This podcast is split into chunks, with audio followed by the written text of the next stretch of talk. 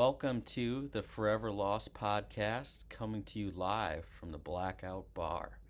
My name is Dylan. I'm here with my sister, Maddie. Maddie, what are we drinking? I'm drinking a Crown Vanilla with Sprite.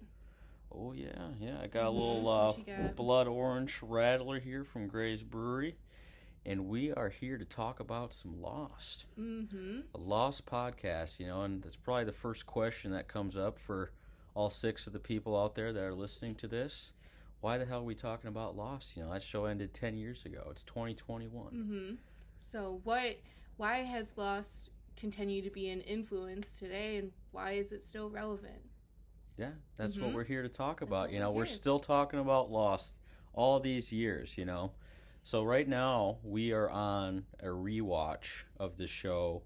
I think this is probably my third or fourth time through. I can't remember exactly, of watching the episodes, like, in order, start to finish. How many times for you, Maddie? This would be my third rewatch, actually, but you've seen it way more because you watch individual episodes, like, not in order, right?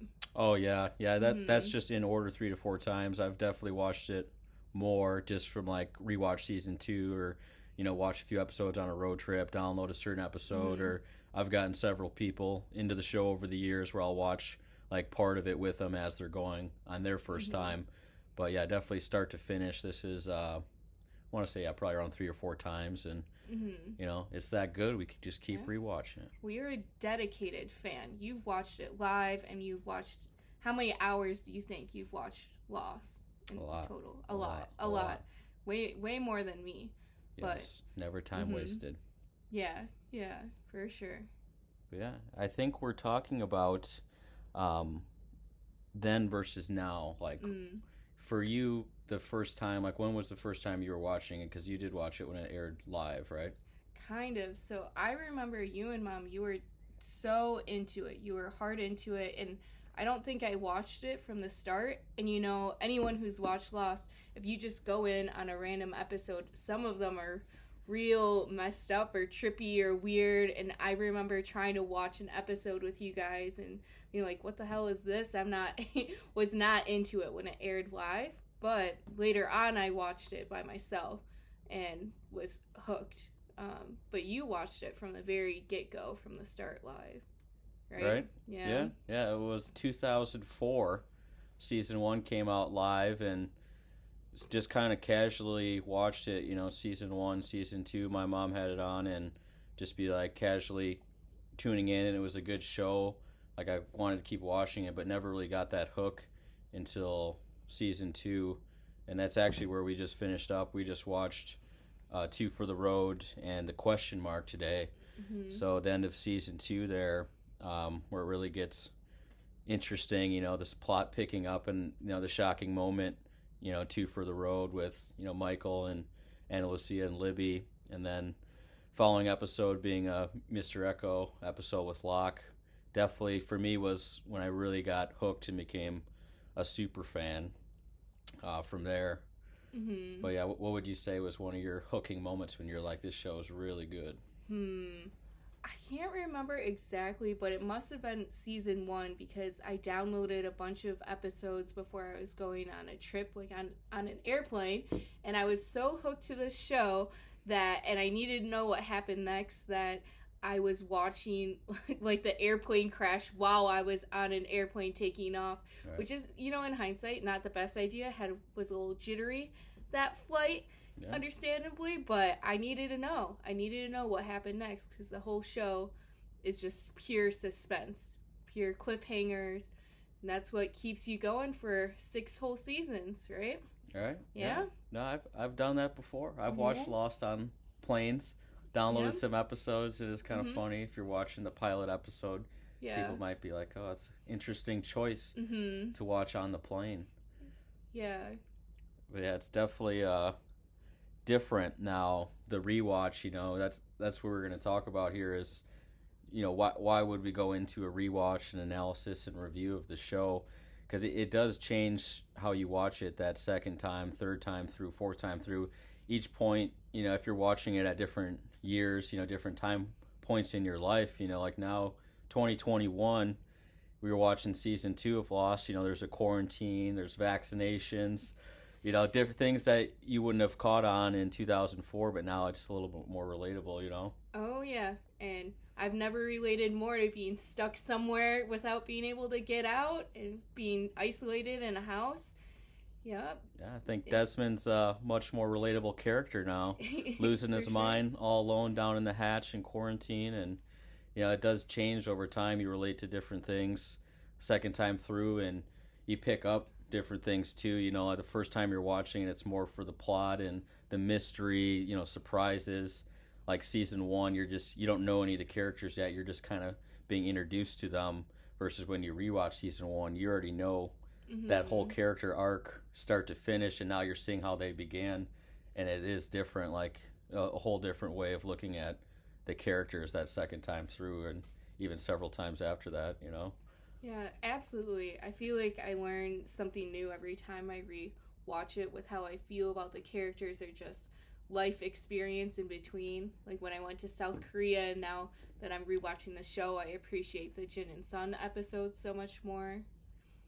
And I dislike Jack more and more. Right? Yeah. Yeah, it's a common theme. You know, and I listen to other podcasts that review Lost, you know, episode by episode now in recent years, the rewatch. And that does seem to be the common theme, is everybody hates Jack. He's not really that good of a guy. Not really. But that's another episode. We're going to have a whole episode of why Jack sucks, right? That's right. Sure. I think it'll come up several times. You know, yeah. Jack, the characters we don't like so much. And yeah, I think we'll do a breakdown of best and worst episodes, best and worst characters. I think we could even get into more details of, you know, each character for a whole episode. But yeah, it's funny. And the rewatch, different people, you know, like Locke, we used to make fun of him the first rewatch for how lame he was. And I think every time it gets funnier and funnier, and how sad his character is. Yeah, this rewatch, I definitely see Locke as more and more pathetic and lame, even from the start.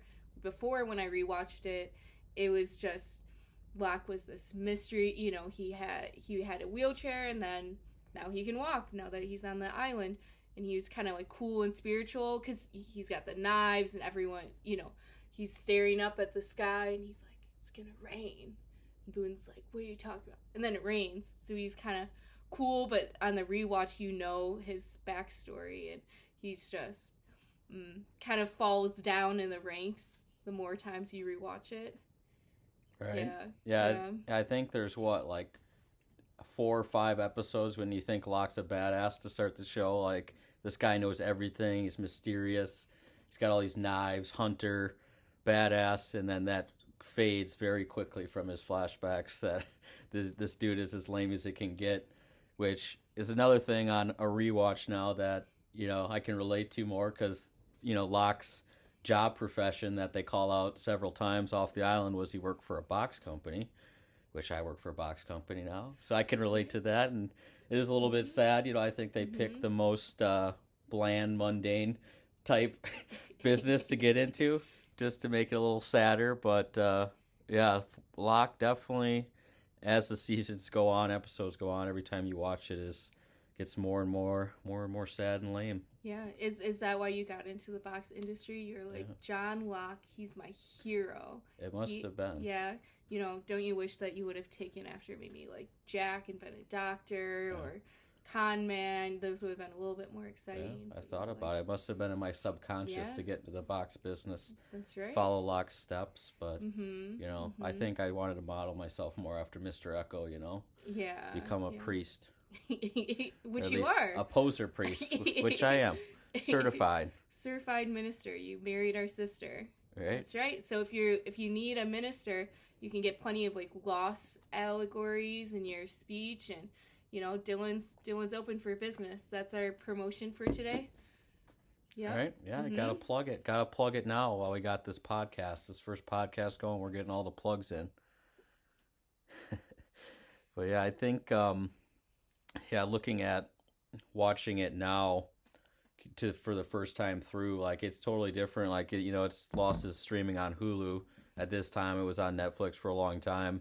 Like, there's probably a whole generation, whole you know, thousands of more people that are watching Lost on a streaming service now for the first time and just clicking through and watching, you know, in the course of, you know, a few weeks or a few months versus the people who watched originally. It was like 6 years, you know, it was 2004 to 2010. Like it's way different waiting a week between each episode and a year between each season versus hitting play next. And then like that episode's done, it's out of your mind. You're already on to the next one versus us. We watched one episode, talked about it for a whole week, watched one more episode, talked about it for a whole week. See, big season finale, big cliffhanger. You sat on that for an entire year. Like it, your mind is different. You're connected to these characters for like 6 years rather than 6 weeks. Mm-hmm. Like there's just a difference, you know. The nostalgia of having different characters come back that you haven't seen. Potentially, like, Sydney's character came back in season 3, and you saw mm-hmm. her, you met her in season 1, so that was a big payoff. They bring Boone back a few times, and just at the ending, the very final episode is very nostalgic. Like, you're connected to these characters, and you see them sent off, and that gives a different feeling, maybe why the newer listeners, newer watchers, I mean, don't appreciate Lost the season finale as maybe the original watchers did. Mm-hmm. Yeah, absolutely. That's what we were talking about is, you know, people binge watching it and maybe not having as good of a perception of the show, like looking back on it. Like if you're trying to like watch it quick and you're more about the answers than the mystery, maybe not, it won't be as satisfying for you. And I hope this goes without saying, but spoiler alert, this whole podcast is a spoiler alert. There's no holding back here. This is a retrospective Lost, so it's going to be spoilers left and right if you haven't seen it. But oh, maybe I should have said that before. Oh, no. If you haven't watched it yet, you know, this is a Lost review. If you haven't watched Lost yet, you're probably not listening to this podcast, or if you are, we're sorry, but we're gonna sorry because I already told you the very ending. There's going to be spoilers. Mm-hmm. But no, it's...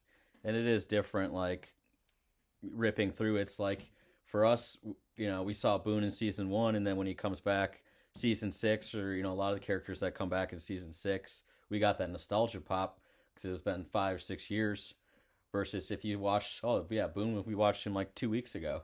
Like, who cares? He's back. Like, you just don't have that same connection to, like, watching it originally. Like, you watch it a whole different way that first time live.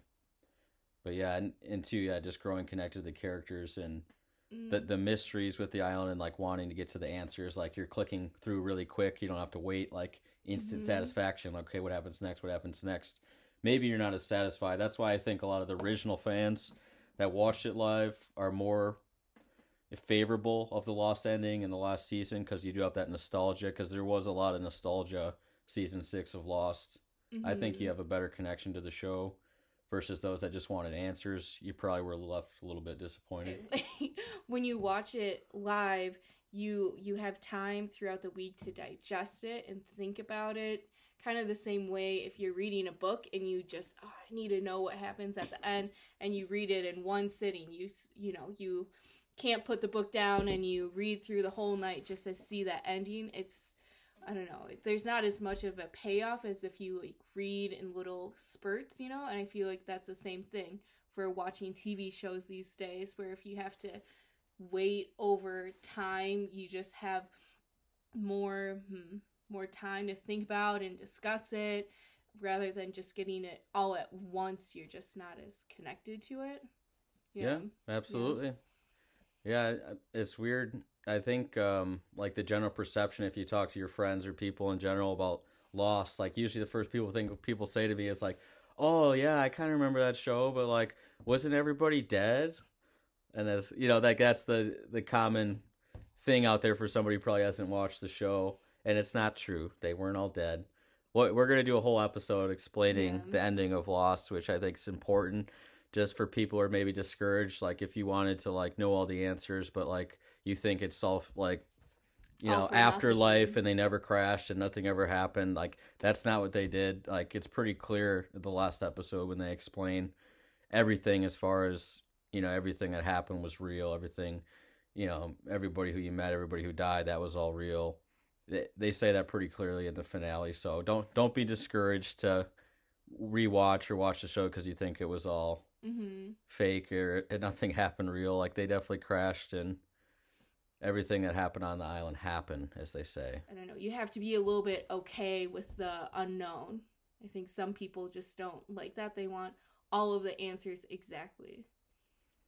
Right. Yeah, you definitely will not be as satisfied if you want straight. And a lot of it is, like, big picture, like, soft answers for what's going on, and not everything always makes sense, but that was kind of the whole point of the show. And I know the, you know, producers, Damon Lindelof and Carlton Cuse, like, they've even said in interviews and analysis that, you know, they were more focused on the mystery box itself, creating that, than focusing on what's inside the box. It was always like, let's create this mystery to get people intrigued and keep watching and be hooked. That was more the focus than what is inside the box? What are the answers? Like, explain this, explain that. That was never as important. You know, it was more of like a character-based show, and the mystery and the story, like, that was more important than the answers. So I think you have to be okay with that to really appreciate the show as much as I do. Mm-hmm.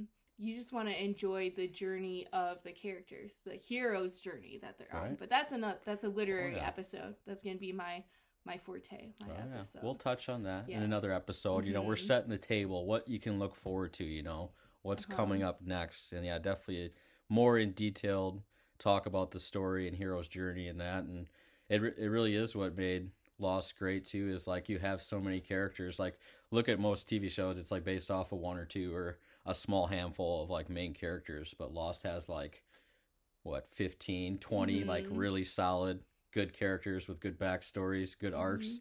Like, it's, you know, Jack's technically the main character that's mostly focused on, but it really is like, there's episodes without Jack in it all, or he's barely involved. Like, there's such good depth of characters that you can relate to, and it covers like a huge audience too. If you look at all these characters, where they're from, like a global audience watching this now, like, you got a Korean couple, you know, obviously people from the USA, Australia.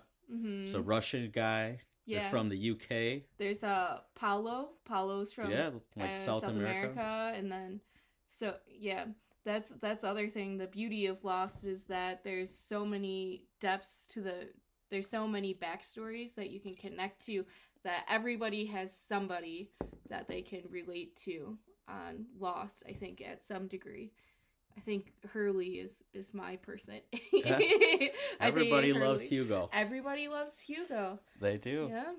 Yeah, I think it will stand the test of time. People looking back, watching on Lost, you know, there's nothing controversial about the show watching now, or that controversial. And I think, yeah, it's just relatable, the depth of the characters and, you know, what they go through. And it does start more as like just survival-based story, like plane crash, but it really gets super in depth and crazy, gets a little trippy real quick. So, you know, it's just a well done show, and it touches on all these points that surpass the